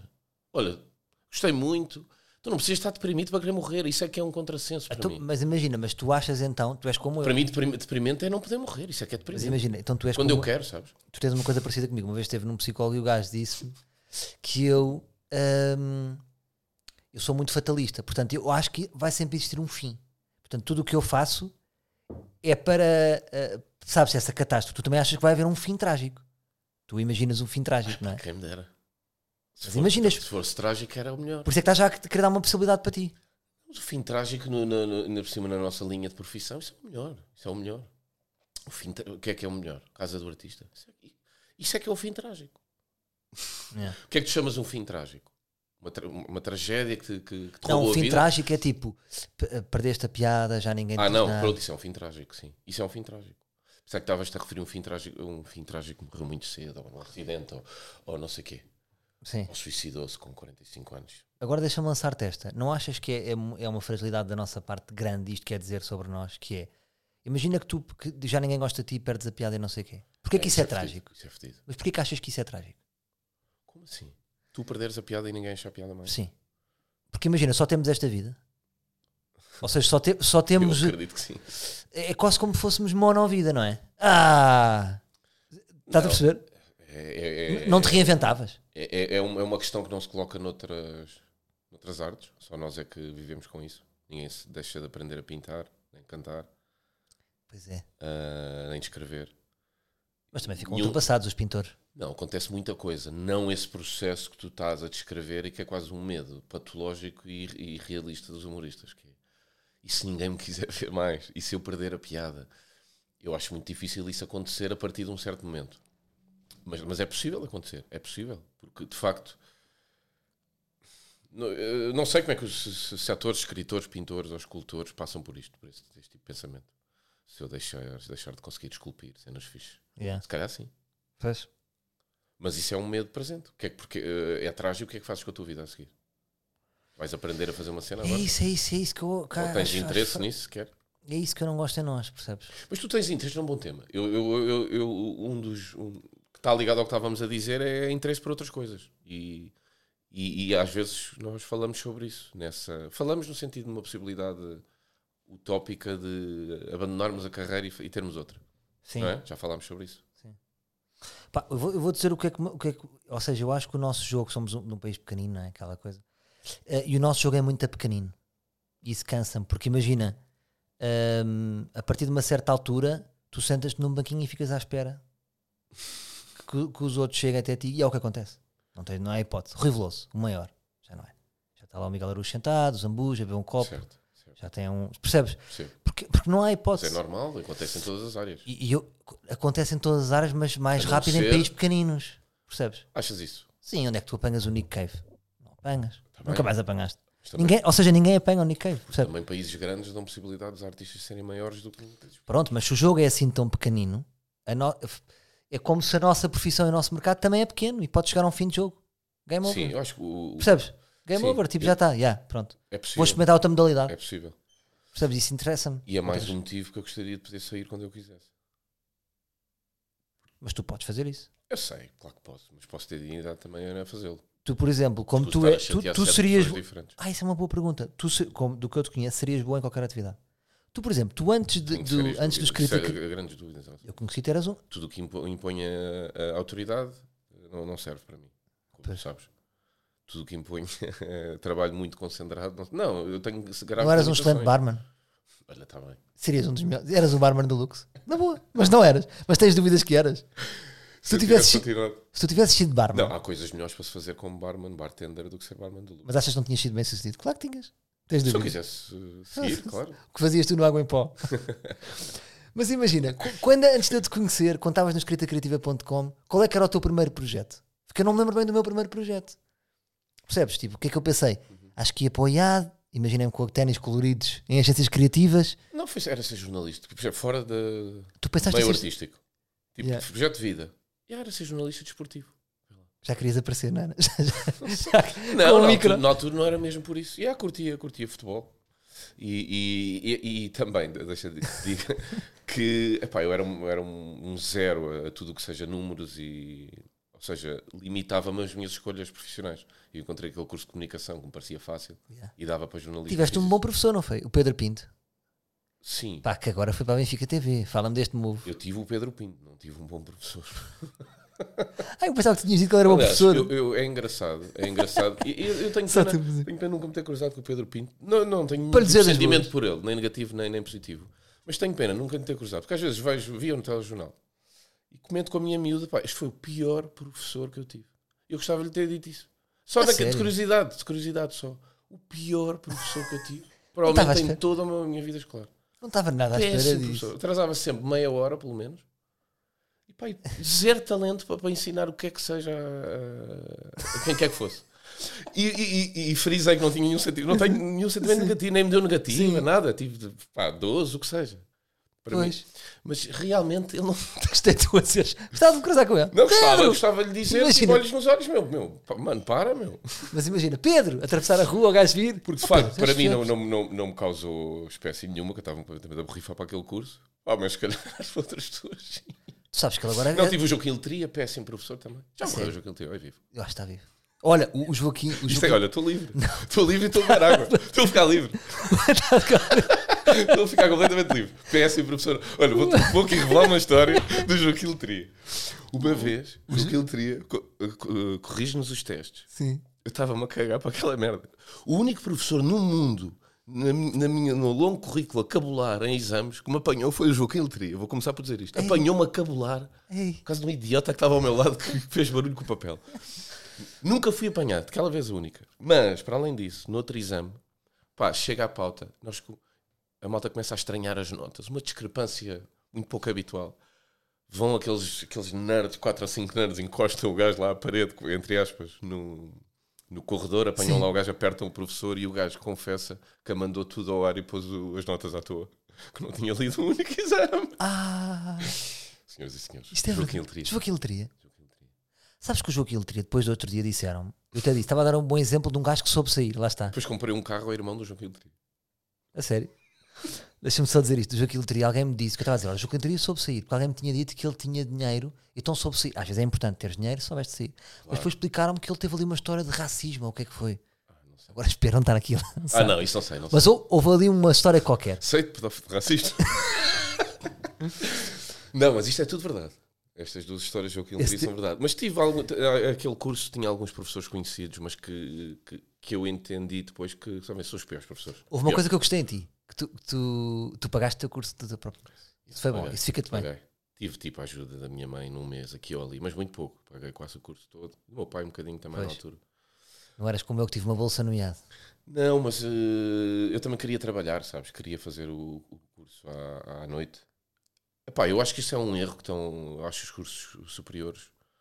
ah, um erro, um erro. Eu acho que, que se quiseres seguir uma profissão como direito, medicina, etc., que realmente precisas de um curso, deves fazê-lo agora. Pá, se vires que há, que há realmente uma hipótese de não precisares daquele curso superior para, para teres a profissão que Yeah. tu queres, pá, vai fazer outras cenas. Vai Imagina, viajar, vou- vai conhecer pessoas, Vou-te dar vai este. tirar workshops, isso é muito melhor. Vou-te dar este modelo de educação. Imagina, pensa quase em programação televisiva, que vai ser o futuro em vez de teres os, os 20 canais, não é? Os 100 canais. Tu vais ter os teus canais, que eu acho que isto é que é o futuro. Sim, Olha, sim. decidi- olha, eu tenho esta paleta de 20 canais. Sigo o teu canal, sigo o canal de esporto e tenho os meus 20. Depois vou mudando. Já hoje em dia no coisa já não sigo canais, já dá para. Já dá para, para fazer isso. Agora imagina, na- na- no, no ensino superior devia ser assim. Tu acabas o 12 ano e Ah. depois devias ter que preencher, imagina, 300 créditos. Eu acho que está tudo errado no ensino superior. Estás a mas ver a ideia? Base? É Tens que preencher 300 créditos e depois tu escolhias. Eu olhava para o teu currículo, olha, Rui Cortes. Foda-se, preencheu 100 créditos em filosofia, ok. 50 aqui em desporto, isto fez Não, claro, mas acima de tudo tem a ver também com, com tempos e com idades. Não, não faz sentido pá, haver até o 12 ano obrigatório, do género que é, sem qualquer tipo de, de aulas práticas de preparação para a vida. Pá, tu sais, na melhor das hipóteses, com 18 anos, se chumbares por azar, vá um anito, 19, 20 anos, ainda vais 3 anos para uma faculdade, mais um estágio. Pá, estamos a falar de um adulto com 25 anos, que é um idiota, que nunca fez nada, que leu livros. Yeah, não sabem nada. E não dá, não dá. Isso, isso é mau mesmo para, para, para, os miúdos, percebes? Tens de começar mais cedo a perceber o que é que queres fazer, mais cedo a aprender coisas que te ajudam a, a ir para, para a vida, não é para o mercado de trabalho, é para a vida, para a vida, para viveres. Para decidires se queres viajar, se queres montar um negócio, se queres. O que é que queres fazer? Sabes o que é que eu sentia na faculdade? Havia, eh, tipo, a maior parte, tipo, no IAD a malta era um bocado caula, por acaso. Era um curso daqueles chicos É, sabe o que fosse. Percebe? É aqueles cursos. Mas o que é certo é que depois muita malta do IAD se safa. Mas a, a maior parte da malta, aqueles, aqueles alunos médios que são bons, tipo 14, 15, eu sentia assim, estes gajos não sabem nada, mas há uma coisa que eu sei mais do que eles, é que eu sei que não sei nada e eles acham que sabem. Uhum. Porque eles estão a decorar e depois preenchem. Sabe aquelas pessoas que sabem de definições? Sim, sim, tipo, sim. o que é economia? Eu não sei dizer. Mas há um gajo que vem, eu sei, e diz a definição do livro. Uhum, Isso não é saber nada. claro. Sabes o que é que- Não é? Isso é debitar. Eu dou-te o meu exemplo. Eu, eu, eu, eu no, no curso que fiz de comunicação, entrei num estúdio de rádio duas vezes. Claro. Que era, não era bem um estúdio de rádio, era tipo, Pois. tipo Se Playmobil, um estúdio montado na Se, faculdade. se agora tivesses 18, se nós tivéssemos 18 anos, que curso é que farias? Eu tenho dois. Nenhum, nenhum, zero, zero. Ah, zé- A grande decisão da minha vida que tomaria com essa idade era não ter namoradas sérias e não, e não ter nenhum curso superior. Tinha viajado mais cedo Então e em tinha que, é, tirado em, workshops. em que é que te formavas? Fazia a mesma coisa. Não, mas é tipo de formações. Décimo segundo? Fazia, sim, E sim. depois? E depois ia fazer workshops de comédia e de escrita. E de palco. Só? Filosofia, não eu não queria mudar a minha profissão, compreendes? Agora, se eu pudesse tirar esses 4 anos que andei a tirar dinheiro à rua para ter uma licenciatura em comunicação, para a minha mãe ficar também contente. Sim. Ou seja, mudaria também dizer à minha mãe. Só que eu já não vou mudar isso, não é? Dizer à minha mãe, eu sei o que é que estou a fazer. Claro. Porque na altura há uma pressão familiar muito grande e os pais são muito culpados de, de criarem essa pressão. Porque também há aqui o outro lado, a maior parte dos adolescentes não são propriamente proativos e aquilo é uma garantia dos pais, pá, deixa eu estar ali quatro anitos a ver se aprende mais qualquer coisa. As pessoas não, não têm, eu não estou a dizer que a faculdade é, é má. Se, se a alternativa foi estar em casa a fumar charros, vão para a faculdade, não é? Porque nem toda a gente tem que ter o, que precisam de ter em termos de, de vontade, em termos de, de capacidade de aprendizagem, pá, para se fazerem à vida sem uma faculdade. Pá, tem, tem que tirar cursos, tem que, tem que conhecer o mundo, tem que saber o que é vida, não é? Não é estarem em casa a ver televisão, não é isso. Ou ter um emprego de merda também não vos, não vos leva a lado nenhum. Agora, se a alternativa for o que é que eu gostava de fazer, vou aprender, vou tirar cursos, vou estagiar para aprender, não é? Para, para ser explorado só porque sim. Ou seja, se a alternativa for essa, vou emigrar, vou viver um ano para fora, vou aprender, foda-se. Olha, eu gosto disto, vou para um sítio onde haja muito disto, seja o que for. Eu acho que isso é que devia ser incentivado. Eu acho que to- todo- todas as pessoas deviam passar um ano fora, obrigatório. O Estado não permitia a pessoa viver aqui. Podes voltar daqui a 12 meses, faz o que quiseres. Yeah. Aqueles conas que não querem ir, É pá, tens, tens que ir, porque uh, o- o- a tua tolerância aumenta imenso em relação a tudo na vida. Tu percebes que o país é melhor do que pensavas. tu percebes outros pontos de vista e outros ângulos e outros, outras formas de vida, outras culturas. Pá, é muito bom, muito bom. E, e acho que devia ser obrigatório isso. Saíres por ti, vai, desaparece. As faculdades, mas por exemplo, às vezes nos workshops do humor a gente também dizia isto, que é, olha, também foi pelas pessoas. Às vezes também é, não é? Como assim? Imagina, estamos a dizer que os workshops podem ser melhor que, que, que a faculdade, mas às vezes vai dar ao mesmo. O importante nesses sítios são as pessoas. Muitas vezes, sim. Percebes? Tu, por exemplo, conheces o Roberto, Sim, sim. mas acabaste de fazer guiões com o Roberto. Que foi uma Portanto, foi muito mais-valia. importante tipo, no sentido de encontrar alguém com o mesmo mindset e capacidade de trabalho. Isso é- no início eu já não valorizo muito. Nós já valorizávamos Yeah. no início dos alcoómicos. Nós lembro nós dizíamos nós nunca vamos desistir. Ou, ah, e com o Roberto eu senti isso. Senti ali um gajo que hoje é guionista. Tu já vinhas é com muito rigor de guião. Dizias que o Roberto era muito meticuloso nas vírgulas, mas isto é muito importante. Tu vinhas Não, com uma claro, preocupação muito clara. Na, na altura, na altura eu queria entrar ni- na- na- no, no mercado, não era? Queria querias ser muito- guionista, olha lá está. Yeah, e O teu primeiro sonho era o- ser o- guionista. O, guionismo era, era, era uma porta real, através Yeah. não só real, como entravas na tua cabeça por um palácio, que se chama de Produções Fictícias. Então, muito cedo para mim, então se eu for bom aqui, pode ser que eu entre aí. Que foi o que aconteceu. Pá, por acaso é um tema interessante. Vamos refletir um bocadinho so- sobre os guionistas, que é. Eu já te disse isto, é muito afedido. Queres água? Precisa. É, pá, é que isto não, não há aquela senhora do maluco, Não beleza? interessa, fala aí que eu tenho ali amiga. Como é que ela se chama? Continua. Ah, Maria Celeiro. Falta aqui uma Maria Celeiro. E a Catarina. Quando é que vais ao Maluco Beleza? Já agora? Já agora promovemos. Quando é que é? Vai- Vais dia 18 de dezembro ao Maluco Beleza. Portanto, fica já aqui, que é sempre aquela entrevista anual. Mas estava-te a dizer. eh, O que é que eu tinha a dizer? Foda-se. Qual era o tema? Ah, dos guionistas. Era que é muito complicado. Eu, por exemplo, agora se tiver um projeto, imagina que eu preciso de quatro guionistas. Não sei bem quem. É muito difícil. Porque, porque eu não, não sei bem quem, no sentido em que, se calhar, é aí que eu sinto, será que eu já estou a ficar eh, com pouca noção do mercado? E quando era puto tinha mais? Não. Porque o que eu sinto é que, o que é que acontece? Eh, é, uma, é uma merda ser guionista no sentido de.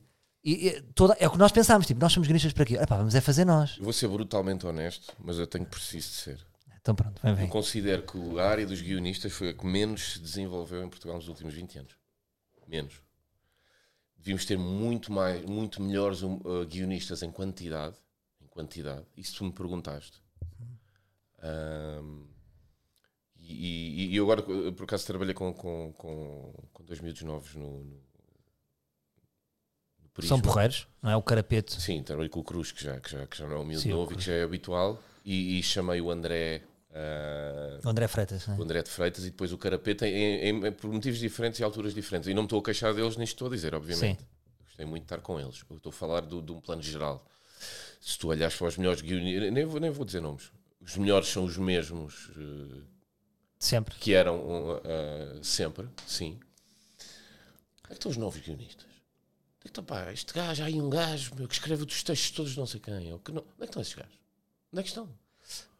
E Mas mesmo, posso dizer e porquê? mesmo, e deixa-me ser um bocadinho mais Mas, mas há aqui uma questão também, que está com eles, não é? Não, mas Que eu, é eu anti- gostava ima- que houvessem. Tu, tu queres escrever uma cena e sabes perguntar. Quem é que contratas? Não sei. Pois nem eu. Não, sei. não tem alguns nomes, mas, Tá mas não há muitos nomes, não é? É o que estamos a falar. É- Estou a dizer dois hot shots novos. Onde é que eles estão? Percebes o que eu estou a dizer? Dois ou três? Mas será que nós não os conhecemos? E somos aqueles velhos que estão a falar em. Somos o Carlos do Carmo e o. Não, não. E o João Eu- Braga? Eu, eu assumindo a. Pá, estamos a falar de guionistas de humor, certo? Sim. Pronto, eu tenho imensa, imensa ignorância em relação a ficção e telenovelas, eh, confesso. Não, não, não, não faço ideia. Agora, em guionistas de humor, as coisas que tu vais vendo, onde é que estão os novos gajos? E eu falo com guionistas que trabalham muito. Quando eu lhes pergunto onde é que estão os novos gajos, sabes o que é que eles respondem? Não é, não é nossa ignorância, eles não existem.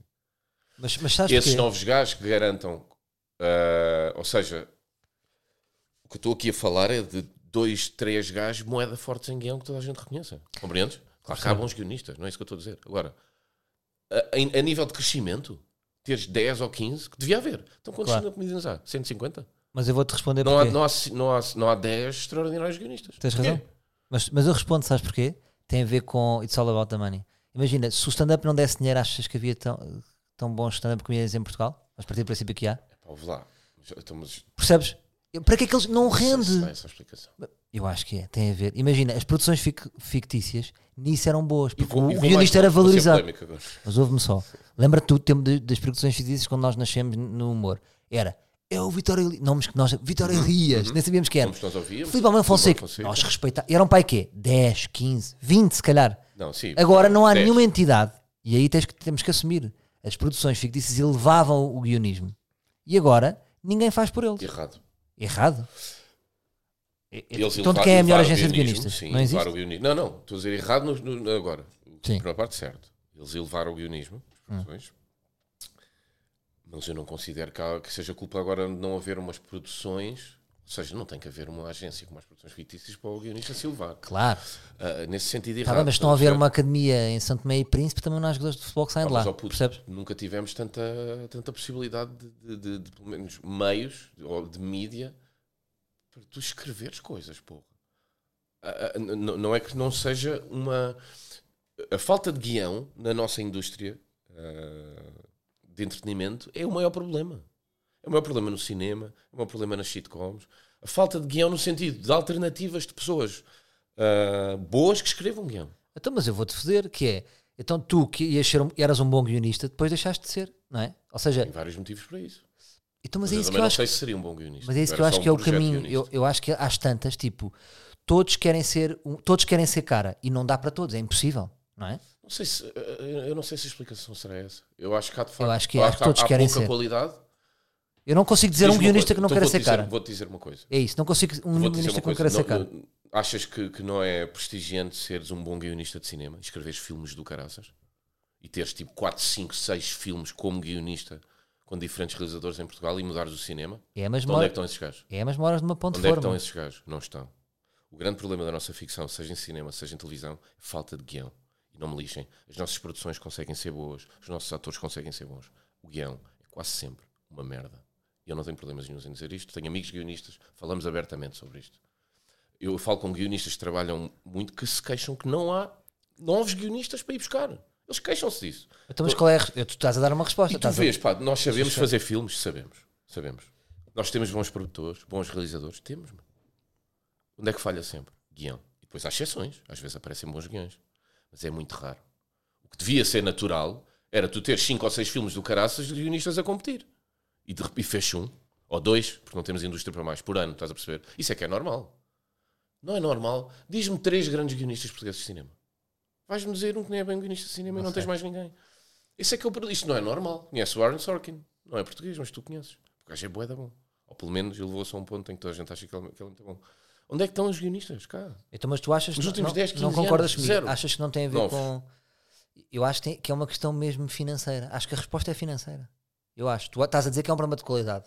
Eu acho que é um problema de qualidade Mas eu acho, financeira. eu acho que. hum, Porque tu não há motivação, Tu às vezes não não, vês motivação. produções e está muito bem feito. E tu não ficas meio. eu- isso acontece-me. Como eu não sou um gajo que siga muito, às vezes sou surpreendido de vez em quando com coisas. Isto está bem feito, isto é português. Acontece-me isso, sou esse gajo. Sim. Tenho meio preconceito ainda também com o cinema Não, português. há filmes interessantes. Eu sim. tenho preconceito de cinema português, sim, admito isso, mas é um preconceito de cinema português que criou em mim. Porque 99% dos filmes que eu vi eh, growing up eh, era uma boa merda. Então eu não tenho culpa de ter esse preconceito. Era na luz, no som, na imagem, nós sabemos. Certo. E depois agora aparecem coisas boas, com reali- realizadores ótimos que temos, sabemos fazer cinema. Onde é que estão os guiões, meu? Não estão. Mas eu não sei explicar porquê. A minha, a minha explicação não é, não é falta de dinheiro, meu. Acho que é falta de talento. Achas? Talento massificado. Não estou a dizer que não há guionistas com talento. Estou a dizer Sim. que deviam aparecer 10, porra, fortes. 4 ou 5, pelo menos. Novos gajos. Que novos guionistas não, não me ouviste falar nos últimos 10 Mas sabes o que é que acontece? Quando apareceram muito bom, sabes o que é que vai acontecer? Ele vai ser uma cara. Ótimo. É pá, pois. Porque também o outro mercado também não é assim tão forte, percebes? Pá, não sei. Tu achas Eu- que o nosso eu- mercado é forte? Eu, não, eu acho que é um. Eu acho Não, que nós somos um é país, forte, mas acho que nós somos, temos bons humoristas, sem dúvida. Acho que Portugal, Sim, Portugal é concordo. um país de grandes escritores, Concordo, portanto havia de ser concordo. sempre de bons humoristas. Só que não é assim tão difícil chegar, não é? Eu acho que os nossos, o- te- temos muita quantidade de bons humoristas para, para o tamanho do país e para o tamanho do mercado. Honestamente. Então tens a resposta. Tu preferes ser humorista a ser guionista. Ninguém quer ser só guionista. Bem, mas eu estou a falar agora de ficção também. Isso é que eu não conheço. Então eu, esses tenho- eu géneros tenho de a ficção a aparecer não. Eu só me lembro do nome, tipo filmes, e penso sempre Tiago R. Santos. Ah, pois é, Filipe Almeida Já Fonseca. não, já, já não são novos. Sim. Estou a falar de miúdos novos aí. Sim, sim, estamos- 6, 7, 10 anos. Roberto Pereira já, já está longe de ser um miúdo. Pois, na nossa cabeça vêm sempre os mais velhos, não é? Tipo, sabes São do, estão a trabalhar. sabes do miúdo de 23? Agora o, o Roberto está a escrever umas coisas eh, para a TV, é o que foi? Quem é que foi buscar? O Filipe Fonseca, o Mário Botequilha? São os mesmos gajos. Que não, não estou a criticar eles existirem, estou a criticar onde é que estão os novos. Agora vai acontecer, vamos receber três mails com guiões, não vamos ler e fazer seus caralhos. Dizem que não a, é, a não é. cena é que nós não podemos fazer nada por ninguém. Eu, eu posso pouco também. Ah, Deixa-me só dizer, para não ficar assim meio manhoso, estive a trabalhar com o Cruz, Sim. como é hábito, e depois ah, era para fazer só com o Cruz, e estávamos na altura da pandemia, e o André estava meio sozinho em casa e, sem nada para fazer. Então juntou-se a nós também, na, na parte da pesquisa e tal, e, e escreveu também piadas. E depois contava tudo os guiões montados, chamei o, o Daniel Carapeto para vir pincelar umas Gosto piadas. muito. E gostei muito também de trabalhar com o Daniel. Parece-me que está, está Eu também gosto. um homenzinho. Eu acho que ele tem muita piada. Mas aí, por exemplo, então, é- aí, é- é- aí está um exemplo, não é? Eu acho que está Sim, mas tem muita piada, não chega. E acho que ele está num bom caminho, o Daniel. Ele também mu- mudou alguns uns hábitos na vida dele que, que é. o fazem Está magrito. gostar mais dele e ser melhor. Eu acho que ele vai ser melhor. E também gostar mais dos outros. Quando nós gostamos mais de nós, gostamos mais dos outros. Claro. E eu acho que ele está num bom caminho. Eu gostei de trabalhar com ele. Muito bem, acho muito bem também. queria só dizer uma coisa, agora já sei que vamos receber guiões, mas queria dizer para as pessoas não enviarem, porque é uma coisa que acontece. O Larry David tem um episódio disso que é foda-se, não me contes esta ideia. Eu ia chegar lá, meu. Não me Ah, contes. não, eu, eu, Pá, não enviem, não enviem eu não tenho- guiões. Não tenho, esse, não tenho esse hábito de, de receber, mas o que Eu estamos aqui abro. a falar não é, não é para enviar guiões, é para daqui a 5 anos haver um gajo que é um ganda boss no guionismo dizer eu ouvi aquela merda e decidi ser eu. Isso é que é giro. Percebes o que eu estou a dizer? Yeah. Mas o meu maior problema com guionistas, olha, lá está, vamos expor, vou-me desabafar. Vou- Vou-me desabafar. Que é, hum, sabes como é que eu sou, não é? Eu, eu não consigo hum, esconder o sonho da pessoa. E eu olho para as pessoas, estou a falar com as pessoas e vejo o sonho das pessoas. Vejo, vejo este, gajo, este gajo quer ser humorista, esta pessoa quer seguir, quer ser uma cara. E não consigo fingir que não vejo. O que é que acontece? A meio do processo de trabalho com esse guionista, estou a incentivá-lo a seguir. Ok. Percebes o que é que eu, eu próprio, eu não consigo dizer, puto, tem jeito, segue. Eu faço sempre isto. Mas O tu- que é que acontece? Eu não trabalhei nunca com nenhum guionista que não queira ser cara. E isto às tantas é Não, estranho. eu Às também tantas- não. às Eu tantas- também não. Só que eu já parti de- com isso assumido. Acho eu. Porque Mas não é estranho. calhou- porque há guionistas eu- tipo que são só guionistas. Foda-se. Tá- É tá que bem. fazem falta. Eu nunca trabalhei com ninguém assim. Nunca tive ninguém. Tirando o Roberto. Mas não Mas é. que o Roberto nunca escreveu para mim. Ou seja, tanto o, o Cruz, o Paulo Almeida, o, o Manel Cardoso e agora estes todos são todos stand-up comedians. Sendo que o Manel Cardoso pode-se considerar eh, o que ele quiser, não sei o que é que ele quer fazer. Ah, mas poderá ser um guionista Claro. se ele quiser. Mas acho que também é, é mais humorista do que guionista, o Cardoso, penso eu. Não é? Sim, sim, eu acho que o puto é humorista. Claro. Pronto, é, é a minha opinião. Agora sabemos logo o que é que ele quer fazer. Agora, nesse sentido, Mas repara uma coisa, mesmo os mais eu nunca velhos. tive essa experiência. Mas houve uma nunca coisa, um mesmo os mais velhos, que nós, a malta mais nova, que são os melhores guionistas, também sempre te fizeram coisas para aparecer e, e- e estão no seu direito. Uhum. Mas a pergunta é: hoje continuam a ser guionistas? Se tivesse dado, eram hoje guionistas. isso lá a ver com o dinheiro que disseste. A pessoa quer aparecer mais, ganha mais dinheiro, melhora a sua vida. Mas Já ouviste a minha pergunta? Se eles tivessem sido bem sucedidos nas tentativas que tiveram de fazer projetos, eram hoje guionistas? Não. Parece que ser guionista é o plano B de humorista. Não, to- não toda a gente. Não toda a gente. Mas diz-me um. Eu não conheço nenhum guionista o, puro. Ro- o Roberto é guionista puro. É, como é que o Roberto é guionista Ah, por causa do Ferrativo. O teu ferrativo fez agora umas conversas, Ok, já tá apareceu. Mas aparece no, mas no coisa esse do Armadeira. É quase puro, né? Só fez isso. Mas sim, eu não o te- mas eu não estou a dizer que é o mal nem bem. mais. Porque eu sou o Roberto, ou seja, nós, nós éramos os Ou Robertos. seja, um, Roberto- um- um guionista que nunca quer aparecer. Ah, tens vários. O Mário Botequilha, por exemplo. Claro. Ah, O Mário Botequina. É o nome. É o Mário Não, tens, tens mais pessoas. Tens mais pessoas, de certeza. Ah, Estou a mas buscar o Mário Botequina agora. E há o Mário Botequilha. Não, quem me Não, porque eu lembrei-me agora, estávamos a falar do Roberto. Mas atenção, que quero só fazer esta coisa. O Henrique. O Henrique O Dias. Henrique Dias. Tu não aparece. Já fez. Caralho, o Ferrativo está-me a lixar. mano. Não, o Ferrativo tudo. Aqueles os três, se não, se não fosse Ferrativo. Mas atenção só para terminar, para não ficar mal entendido, que é, eu não sou diferente dessas pessoas. Eu e tu éramos iguais. Mas dizer isto Nós éramos guionistas. Deixa-me e fazer qui- uma justiça em e relação ao quisemos Henrique Dias, que é... É só fazer esta ressalva. Sim, diz. Eu acho que eles quiseram fazer ao vivo e o Henrique Dias não quis. Colocar-se no papel de ator. O Ferrativo. Pois. Acho eu. Pois. Já não estar a cometer nenhum. Sim, sim. Mas era só para fazer aqui uma defesa Yeah. ao, ao Henrique Dias, para metermos o Henrique Dias também no- nos, nos guionistas que não querem aparecer. Mas pensa nisto, está aqui o mercado. O guionista que quisesse ser só guionista. Caralho, tem aqui um nicho de mercado. Tipo, e garantir, pá, eu nunca, eu vocês nunca. descansados, meu, eu só quero escrever esta merda e ir para casa. Não, mas é que não tem mal nenhum. É- Claro, mas claro. é que isto é importante pensar. Eu Porque- próprio fui um guionista que quis aparecer. Também eu, é isso que eu estou a dizer há horas. Mas o que é que nós menos? Tu eras mais, tu eras mais performer. Sempre Sim, eu, queria, um performer. eu quis mais aparecer sempre desde o início. Eu, é eu, eu, foi uma porta de entrada. Que depois Yeah. teve vários motivos para me fazer. Não foi o querer aparecer. Foi também, claro. Mas é Claro. vaidoso e acha que tem piada. Que Então, mas para outros gajos terem piada, vou ter eu. É esse pensamento. Yeah. Mas também houve o facto depois as piadas que, mais, que eu gostava mais cortavam-me. E, e não Claro. havia ninguém. E eu senti, porra, vou fazer eu. Eu senti as piadas são tão boas, não estão a ser usadas, vou fazê-las eu. Yeah. Deixava eu na altura. Tenho aqui uma solução para terminar isto. Sabes o que é? É o seguinte, que é põe isto, imagina nos Estados Unidos. Eu acho é que a nossa diferença cá, tu és um puto, és guionista, aparece, vais escrever para um gajo.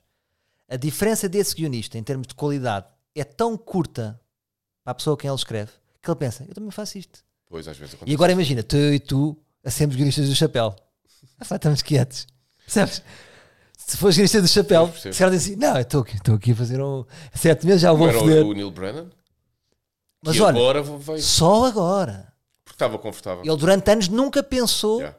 tipo, money. Tem a ver com isso Mas também. pronto. Dinheiro. Mas agora estamos a tentar perceber. Estamos a tentar perceber. Yeah, yeah, é o que estamos aqui a escavar. Olha, meu puto, agora vamos falar do que interessa. Isto foi só palha para encher. Que é o seguinte: vais fazer mais uma das tuas magias. Vamos ver. Tu és muito bom nisso. Tu és, tu és um excelente marketeer sempre. Isso é importante. Que é- tem a ver hum, a forma como nós apresentamos as merdas. Eu lembro-me sempre da, da- por exemplo, da Madonna era muito boa nisso. Imagina, chegava a Israel e mostrava uma teta, se fosse preciso. Sim, De repente, só se Yeah. aquele concerto não é um concerto. Um dia é, só se falava dela. é, é- é o país inteiro. E tu és bom nisso. Tu, tu muito rapidamente sempre percebeste isso. Eu sempre fui mais ingênuo em relação a isso.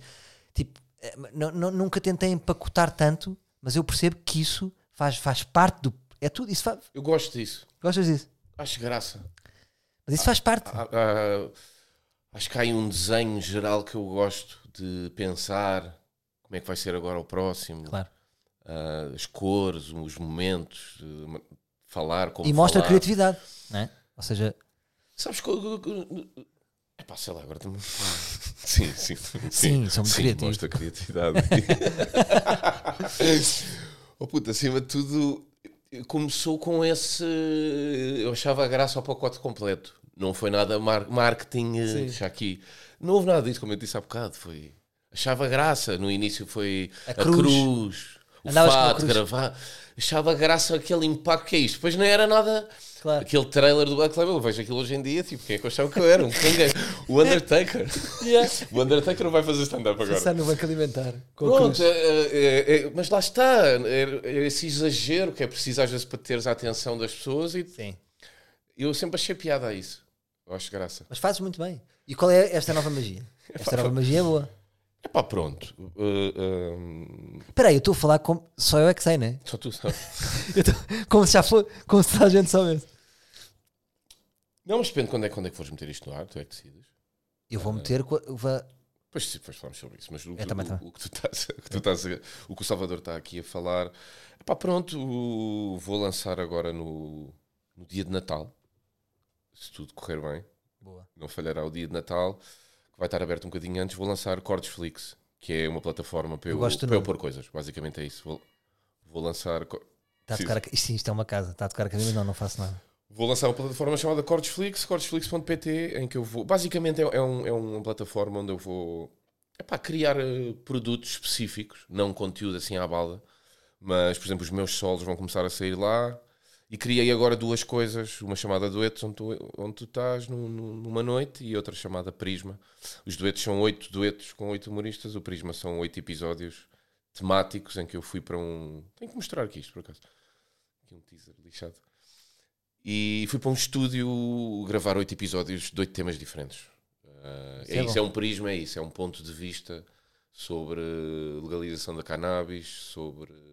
É um, pay, é um pay-per-view. E será um pay-per-view, sim. Ou Isso é que estás a acrescentar à mesa. É um pay-per-view que tem a programação. É um é canal. As pessoas vão poder eh, comprar o que quiserem. Ou seja, eu agora vou lançar os duetos e o prisma. É um pacote eh, completo, é os dois. Claro. Uh, o Cortesflix vai ser 10 euros, ou seja, por, por 10 euros não, não é mensal, não é nada. E os produtos vão cair ali, por exemplo, em janeiro, fevereiro cairá o início em formato digital. E quem quiser pode só na altura adquirir o início e, fica, e vê. Quem quiser uh, ter mais coisas, terá mais coisas também com o tempo. E agora são estas duas. E é a compra única. É a compra única. Boa. Ou E- seja, e são tens- 16. E a pessoa episódios. fica com, com a peça. A pessoa fica, isto, se quiser, eh, eu ainda nem me preocupo muito com isso, porque isto é é uma plataforma que vai estar sempre aberta. Ou seja, tu tens a tua passe, tal e qual como Netflix, entras tal e qual como Netflix, pões a tua passe e simplesmente Isto não é mensal, ou seja, vai ficar aberto Sim. para tu veres quando quiseres. Já sai o início? Não. Não, o início vai sair em final de janeiro. vai fevereiro. sair, vai sair. Vai sair aqui. E tu já tens uma linha de programação. Vais começar E com o fim dois. também vai ser aqui. Vais ter o início, vais É ter o isso. fim. E estás aberto a propostas. Estás aberto a propostas guionistas. Imagina que alguém aparece com uma série de sketches para, para lançar do Corteflix. Dois Pá, putos fixes. Pá, eu não vou ter tempo para isso agora em 21, é impossível. Mas quem sabe o futuro. Agora, acima de tudo, achei, achei importante, como aconteceu isto este ano, não queria ficar o ano todo parado e também não queria entrar naquela cena dos, dos lives e, do, e das entrevistas e daquelas coisas todas que acho que não estavam a entreter assim tantas pessoas. Epá, e basicamente pensei em antecipar isto que eu já estava a pensar fazer em 2021 porque epá, interessa- interessa-me, eu quero continuar a fazer os meus solos, mas pode, pode-me apetecer fazer coisas como o Prisma Claro. e também o facto. curioso para ver. A coisa que tá- o Prisma basicamente é. Tens é- atores, de repente estão estão Não. atores. Nada. És tu em estúdio. Então, o Prisma foi, foi este grupo que esteve no guião. Como eu disse, são, são episódios temáticos, cada, cada, cada episódio é um tema, e são estes temas que eu considerei que eram importantes para as pessoas saberem mais, sabes? Ah, não é, não é, eu não diria que o Prisma é um programa de comédia, diria que é mais um programa de informação para pessoas que querem ser espertas e que se queiram rir. Porque tem comédia, claro. É sempre um ponto de vista humorístico, mas principalmente interessava-me informar melhor as pessoas sobre o sistema prisional português, que é um episódio, sobre os trabalhadores do sexo, e está super. Tenho, aliás, a entrevista da, da Ana Loureiro, que está no Parlamento a tentar ah, legalizar a prostituição. E achas que isso vai Cannabis. ser viável? Já agora dá-nos um teaser do que é que tu achas. Pá, acho, é, dif- é difícil adivinhar, mas eu sei o que seria o correto. Ah, o grande problema aqui de quem, de quem está contra é que os argumentos são fracos e as soluções nenhumas. Ou seja, quem está contra é um bocado o comportamento de uma Miss América a desejar o fim da fome em África. É giro ouvir, Sim. porque o- o- as associações de mulheres, inclusivamente, que, que- que as prostitutas portuguesas não suportam essas associações porque não as defendem, a- as medidas são sempre eh, trabalhar para que exista um maior apoio e que as mulheres não se sintam necessidade de, de- de recorrer à prostituição. É sempre este tipo de argumento.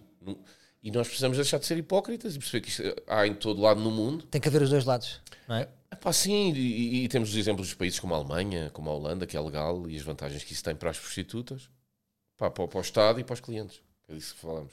Só isso. Só que, Claro. eh, tal como a eutanásia. Então pões só- a prostituição no mesmo patamar da cannabis, ou seja, Põe. que é uma, que é um, que é uma, uma droga leve. Achas que é uma droga leve? Bom, eu, eu não considero cannabis uma droga sequer. Eu acho que tem, tem a ver com esse problema da definição, porque, porque é como o açúcar, o café, o tabaco ou o álcool. eh, poderiam ser consideradas drogas, simplesmente. eh, vários Estados decidiram que, que, que não seria. Mas também vários Estados estão a decidir que a cannabis já não é e vai deixar de ser. Aqui em Portugal demorará dois anos, penso eu, no máximo três. Já, já arrancou. Agora, a prostituição tem mais a ver com. uh, se tu reparares, uh, cannabis e prostituição é o mesmo problema, é a hipocrisia só. Porque as pessoas sabem que existem, uh, a maior parte dos maridos da- da- da- da- das senhoras que presidem as associações Yeah. já foram.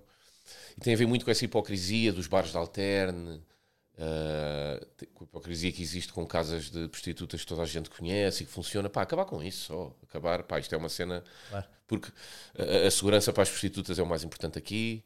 Uh, uh, acabar com a pedofilia, que acontece imenso, porque é tudo ilegal e há muita gente à procura de meninas de 12 anos.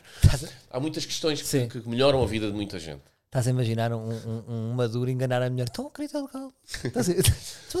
Não, isso. acima, acima de tudo, também já se provou que a, que a legalização não, não te vai fazer. ni- Ninguém está a ir ou a deixar de ir às prostitutas por ser legal ou ilegal.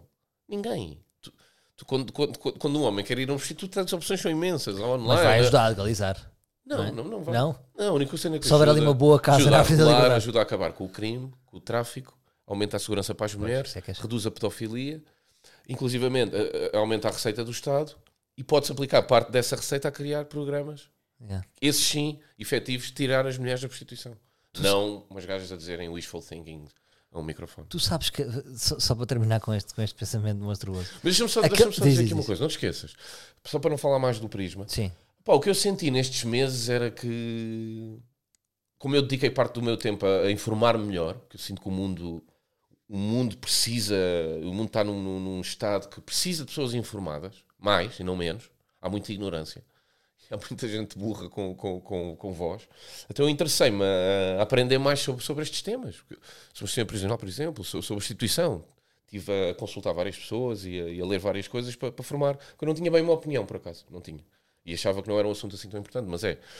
E acima de tudo, quis fazer isto porque achei que podia ser útil mais pessoas poderem estar nessa posição de quererem estar mais informadas e de se rirem um bocadinho ao longo do processo, sabes? Sim, É vai, isso. vai, vai ser útil. É. Vai ser útil. Mas diz-me. Só para terminar co- co- com, este pensamento monstruoso, ahm, sabias que naqueles sites tipo big.com e o porn, no meio desses vídeos estão tipo, so- são mulheres que estão tipo raptadas e violadas e não sei o quê. Ah. Já ficaste em Qual, baixo. qual é, que é? Não, é o Big e o, qual é o outro? big.com e o porn. Ah, tu estás Sabias? a dizer que aquilo é- são cenas de violação reais que estão lá? O que pode acontecer, acho que é tipo roleta russa. Já para casa.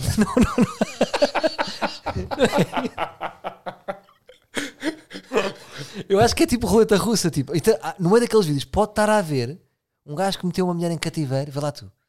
Já, Ok, não, ok. já não vai dar para ver mais. Fedido. Percebes? É brincares à roleta Uma russa. piscina de comentários. Mas, sim, boa informação. Ora. então, olha, dia 24 de dezembro, não sei quando é que vou pôr isto, mas Ah, mas queria falar. subscrever. queria- Quanto é que eu pago? Quanto é que é que eu que eu o- o- só para terminar. 10 euros. Bom, A não ser honesto. que eras um plano. 10 com- euros com estes conteúdos todos? Sim, 10 É euros. bom. 10 euros. eh, vou ter três planos diferentes. Sim. Vamos ter três planos. Então, epá, vamos ter três planos para, para dar também a oportunidade a pessoas e, por, e o pou- melhor é o mais caro. por pouco é? mais. Normalmente é assim que funciona. É assim que funciona. Mas eh, acima de tudo é para dar oportunidade a pessoas que querem ver um bocado mais conteúdo ou que querem oferecer isto a alguém e 16 euros não é nada, então vai de 10 a 16. Tem um 10 que é o Prisma e, o- Acho e o- e os duetos, ou seja, tem os 8 duetos com 8 humoristas, entre eles Salvador Martinha, e 8 episódios do Prisma. Cada dueto tem, é tipo uma hora e tal, e cada Prisma tem meia hora. Yeah. Ou seja, esse é o conteúdo por 10 euros. E depois tem um plano de 14 euros para quem quer ver os solos, eh, todos que estão na PEN, e por mais 4 euros pode vê-los. E tem o 16 euros, tem isso tudo. E terá também vários extras. Vou dizer uma coisa, acho que é muito honesto, acho que é um grande negócio e de repente estou a achar o meu jogo muito caro. 29,90 só um jogueco. Não, é diferente, é diferente. Isto é um formato digital. uh. Eu, eu, honestamente eu acho Não, que tô a 10 brincar. euros é um preço justo para, para, para, para dois programas de 8 episódios. Estamos aqui a falar de horas e horas de, de, de entretenimento, espero eu. Mas também para a produção que teve, que teve, teve um investimento grande, acima de tudo, eu também não queria fazer uma coisa à balda. Queria fazer. uh, Não, fazes queria perder algum tempo e fazer alguma coisa que fosse mais fixe para as pessoas verem, percebes? Que Claro. não fosse. Tu fazes sempre bem, as pessoas gostam disso e olha, a minha filha é um bonequinho da minha filha, é a tua pena. Sim. nice. Chama tio, do nada, isto é um tio. Não sei porque é que ela vê, chama um tio. Porque a tua filha sabe reconhecer o tio que lhe ofereceu aquela Barbie. Espero eu. Pois foi. Essa história é linda. Uma vez eu tinha uma. Era Natal e eu tinha uma Barbie para uma das minhas sobrinhas. É verdade. Vieste-me entregar a Ah, casa. Vim-te pôr a casa e disse: leva lá aqui uma Barbie para a tua miúda. Já, fomos beber uns copos, viemos altamente tocados. Abriste a mala do carro e tinhas Dei tipo, seis Barbies. Não tinhas várias Barbies. Para, Tinhas várias bonecas, isso é que foi assustador. epá, para quem me sabe, co- compreende porquê. Pois. Porque eu sou o tio ausente. Claro, eu sei, É eu sei, eu vi. tu sabes e, e, e corrompes. E, eu, e é, é vergonhoso, mas eu. epá, ainda agora fiz isso, há, fiz isso há um mês ou dois. Acho muito bem. Corrompi a minha sobrinha Claro. Carolina Ouve. e o meu irmão com um almoço e uma ida ao Toys R Us, onde disse: leva o que quiser. Claro. É assim que se faz. E, e foi uma vez dessas, tinha lá as Barbies e dei uma à, à Maria Antónia. Sim, senhor. Muito bem. Acertaste o nome. Fogo, acabaste em grande. Acabaste. Ah, Fizeste um triplo no final. Porque é que esta história toda do Cortes Feliz vos interessa? Pá, porque só o dueto que eu tenho lá com o Salvador, que gravámos no Sá da Ui, Bandeira em é. junho deste ano, vale 10 euros. Pelo menos. Vale, não vale? Pelo menos. Só esse dueto. Yeah. Foi uma noite muito, muito Estávamos especial. muito verdadeiros. Muito especial. Eh, Estávamos tocados. Lá está. tocados. Lá está. Foi uma... Foi uma noite em que nós dissemos assim: Olha, tenho aqui um compromisso, diz verdade 100. E tomámos os dois. Pois foi. Tomámos os dois, verdade 100, e fizemos duas horas de conversa. Com Estava verdade verão, a estava 100. um bom ambiente. e- pronto, estou agora a terminar a edição e está muito giro. Muito giro. Então pronto. 16 euros bem investidos. Agora 24, ainda vai a tempo daquele presente. Sai dia 25. Não, mas eh, vai estar eh, dia 18, o site está aberto. Já podem comprar, Claro. oferecer, e dia 25 está tudo disponível. Olha, é aquele dinheirinho da tia, sabes? Dá-te Sim. uma notinha de Uns 20. 10 eurinhos, 10 eurinhos já dá para ver. 10 eurinhos, Deixa não é? lá o plano mais, mais coisa para, para os imigrantes. Ah, é? Não podem mandar vir a pena. Está bem. Não, também pensei em malta que está fora e tal. É? Mas sim, 10 eurinhos é nice para verem o conteúdo. Está bem, meu puto. Olha, gostei muito de ter aqui. Gostei muito eu. Gostaste? muito. Expuseste aqui um bocadinho. Sentiste isso? Yeah, foi bom. Agora lá vamos nós outra vez. É pá, aquela parte, Salvador. Não, mas aqui não há. Eu vou dizer uma coisa, Não, vais ficar orgulhoso de mim. Repara, vamos no episódio, imagina, 161, eu nunca cortei nada. Perfeito, puto. Qual que consideraste a parte que me expus mais, no teu entender? Boa pergunta, foi, na- eh, foi a questão do suicídio. Que depois não. Ah, ok. Ainda, É, ainda mas queria é ir mais. para mim, as pessoas é que não lidam Mas eu ainda gostava de ir mais. Que Quer era dizer, porque, porque é que pensas? Será que isso faz de ti uma pessoa que podemos considerar que és triste? Não, nada disso. Eu Pronto, sou triste é por não ter essa hipótese. Isso é que me põe triste Ok. às vezes. Pensar aí um dia. Mas pronto, está-se bem. Eu nem sequer penso nisto para os próximos tempos. Tenho muito que fazer ainda. Mas gostava de poder pensar para os meus 55, 60 anos, Claro. sabes? Mas nós temos um lado meio triste, também temos que assumir isso. Mas, Somos mas eu, eu quero estar confortável com o facto de já ter passado há muito a minha meia-idade. Por isso é que eu agora sou um gajo mais. Já passei a minha meia-idade. Pá, aos 80. Que, que horror. Consigo negociar mais 20. Até aos 70 eu fico. Yeah. Até aos 70, até aos 60 eu fico, percebes? Mas queria ter essa, esse, esse quentinho de saber que há aqui um comprimidinho. Ah, Diz-me só uma coisa para eu saber, que é importante. Imagina que tu qualquer dia morres, tem que saber, e também é importante depois saberes de mim. Se tu morreres, queres que eu faça alguma coisa por ti no sentido de gostavas de ter rua, nome de rua, é, nome de praceta, é, pá, não, nome de teatro? Nada, nada. Puto, pede agora. nada Por isto acontece. Nada, nada, não Nada? que faças nada. Não queres um espetáculo de homenagem? É pá, sei lá, depende. Não digo umas palavras no teu funeral. Ainda. Não, olha, a única ambição que eu teria para, para a minha morte é uma boa festa de despedida e umas palavras tipo Monty Python, sabes? Aquele coisa que. Umas Sim. palavras alegres, não tristes. Não, Rui, não. Ah, queres uma party? Podemos ter uma boa festa. Uma festa, pá, uma, Uma festa. Uma festa. Isso é o único pedido que eu tenho. Por acaso aí és mais humilde do que eu, já viste? que é que? Eu queria um bocadinho, queria aqui, aqui viveu uma plaquinha a dizer, aqui viveu Salvador Martinha, Ok, ok. sabes? Tu querias isso? Queria. E, e, e Mas como- em que casa? Tem que ser na, na nova, na, na Ok, nova ok. casa. Então eu vou garantir que isso acontece. É? Eu de ti não peço nada. É pá, obrigado. Só a tua amizade. Salvador. Está bem, olha, gostei muito, gostei muito. Uh, temos que fechar que eu combinei, olha, combinei, também, vou, vou ajudar aqui uma pessoa a ver uma casa. a 5 minutos. O teu parque acaba 5 minutos. Vou terminar com o improviso que fiz. Ridículo, porque vim aqui fazer um teste e saiu um improviso que queres cá para ouvir e terminamos assim. Posso comentar o teu improviso? cultural. Podes comentar no fim. Ser livre, sem ar. Quem é É gravou isto? como cultura. Isto é o Mário Viegas. chapada. Isto é uma rubrica que existe sempre, uma rubrica. Yeah. Isto não é nada especial. Ah, ah, vai, vou contigo. Ah, Vou contigo, mano. só Yeah. quero um pensamento. Tinha saudades de gravar um ar livre e intenso. Quando eu falo, eu instruo, eu penso. O que é que eu penso, o que é que eu não repenso?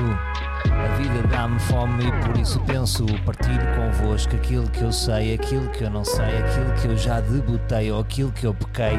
Isto é quase como um confessionário. Eu nunca fico aqui, Deus, eu fico sempre um grande otário. Vocês mandam mensagem a dizer que não concordam, mas que ao mesmo tempo é venenoso e adormecem a ouvir o que eu digo aqui. É muito melhor que levanta-te e ri. O que é que interessa se isto é humor?